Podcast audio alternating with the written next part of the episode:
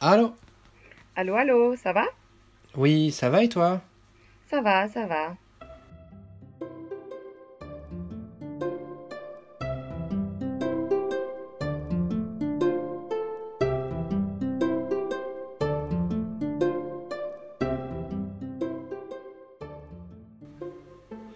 Alors, Elodie, qu'est-ce que tu racontes de beau?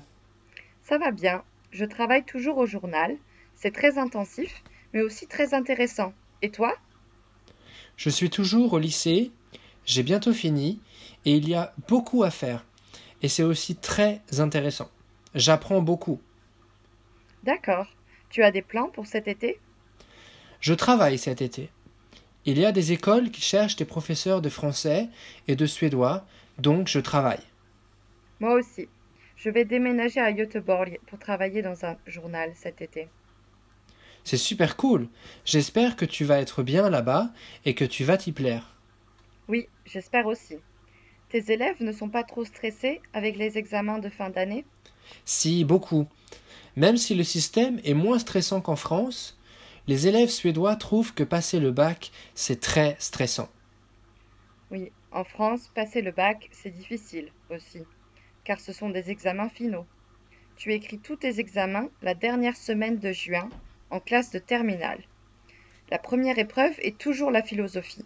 Ce système s'appelle le contrôle final. Oui, exactement. Alors qu'en Suède, c'est le contrôle continu, c'est-à-dire que ce sont les notes obtenues pendant l'année de première et de terminale qui comptent pour le résultat final. Oui, ce sont deux systèmes différents, car en France, la semaine où tu écris tous tes examens est très importante, et d'habitude en juin, il n'y a pas cours pour pouvoir réviser, alors qu'en Suède, il y a des tests nationaux en avril et en mai pour valider les cours. Mais ce n'est pas dix examens en une semaine. C'est intéressant parce que pour le baccalauréat, on peut beaucoup stresser si on n'est pas bien préparé. Et il peut toujours y avoir un accident. Par exemple, on peut faire un hors-sujet en philosophie ou dans une autre matière et avoir une très mauvaise note qui fait vraiment baisser la note finale du baccalauréat. Mais finalement, le bac, ce n'est pas si important que ça pour l'avenir. Oui, il faut juste l'avoir. C'est-à-dire qu'il faut avoir une note finale de 10 sur 20 en moyenne. Ensuite, à partir de 12, on a la mention assez bien. À partir de 14, la mention bien. Et à partir de 16, la mention très bien. Mais pour rentrer à l'université, on regarde surtout les notes des deux années de première et de terminale. On doit juste avoir le diplôme du bac, donc la note est peu importante, tant qu'on a plus de 10.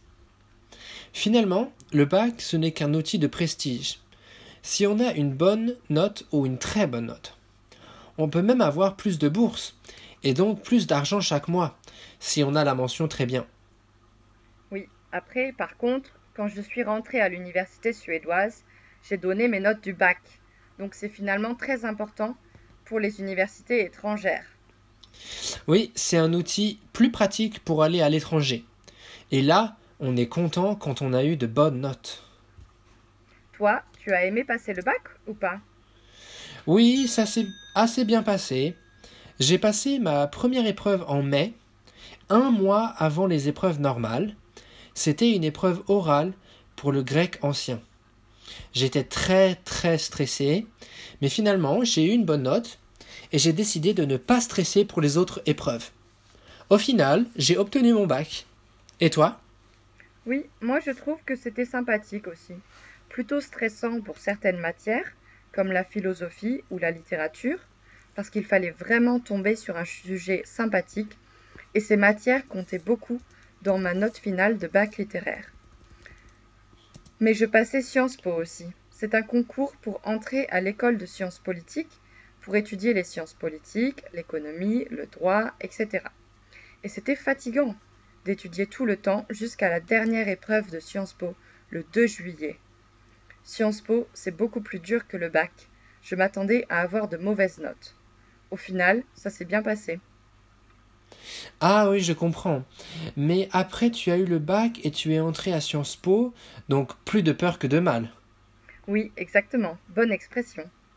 J'espère que tes élèves réussiront leur épreuve et que tout va bien se passer pour eux aussi.